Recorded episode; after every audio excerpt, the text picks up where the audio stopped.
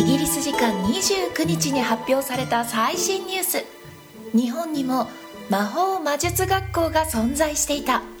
というハリー・ポッター好きにはたまらないビッグニュースです。私はポッターモアのフェイスブックでこのニュースを知ったんですが読んだ時声を上げて喜んでしまいました。ハリーを知らない方は「え？何がそんなにすごいの?」と思われるかもしれませんがファンにとってはものすごく衝撃的なニュースなんです。その名も魔法ところ。なぜこの名前になったのかは気になるところですが世界にたくさんの国がある中で JK ローリングが日本を選んでくれた。ということがとても嬉しいですね。今年は11月に続編「ファンタスティック・ビーストと魔法使いの旅」も公開されますし久々に帰ってくるハリー・ポッターイヤーなんです。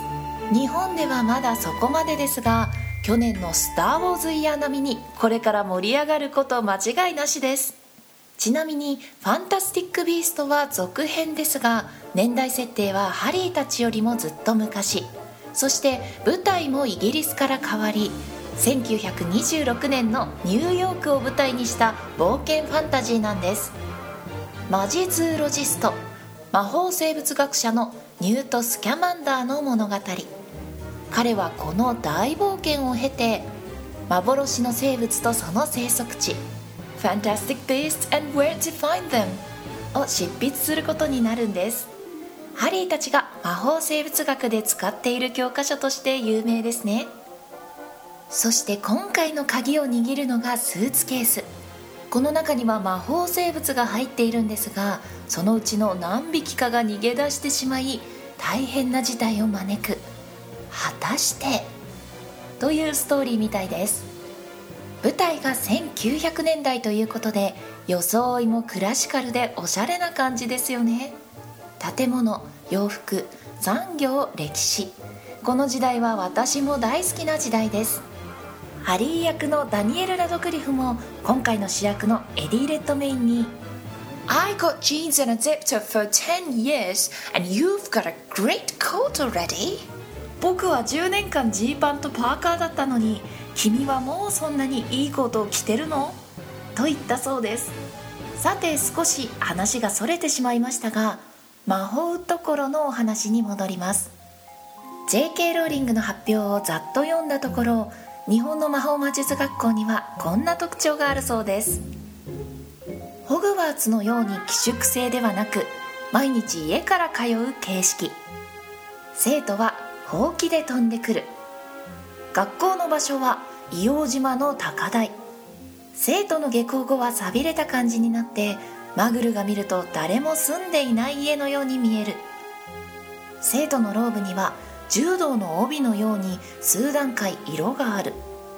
入学したては淡いピンク色で一番上はゴールド。ただし白は良くない色。道に背いたり闇の魔術を使うようになると白になっていく。日本のクイディッチ名選手は豊橋天狗。荒波や悪天候の中でクイディッチの練習をすることもある。ブラッチャーはもちろんだけど練習中はマグルの基地から飛んでくる飛行機にも要注意。ローブの色が段階別など日本ならではの事情も組み込まれて書かれています。この日本の魔法使いも今後ぜひ映画で登場してほしいですよね。登場するとしたら誰が演じるんでしょう。今回の発表でファンにとってはさらに夢が広がりました。ちなみに今回の情報源ポッターモアはハリー・ポッターの作者 J.K. ローリングが主体のサイトです。会員登録なしで情報サイトとしても使えますが ID を作るとハリーの物語全7作品の裏話をゲーム感覚で探検できたりイラスト公募などファン同士も交流できるとても面白いサイトなんです。登録後はもちろん組分けからスタート。両対抗戦もあります。ちなみに私はグリフィンドール生です。組み分け防止の質問に答えながら量が決まるので偶然ではないはず。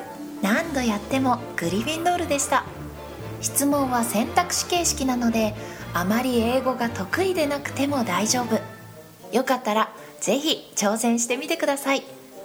今年はハリー・ポッターイヤー。知らない人も知っている人も。ぜひこの機会にハリーの世界をもう一度楽しんでみるのはいかがですか？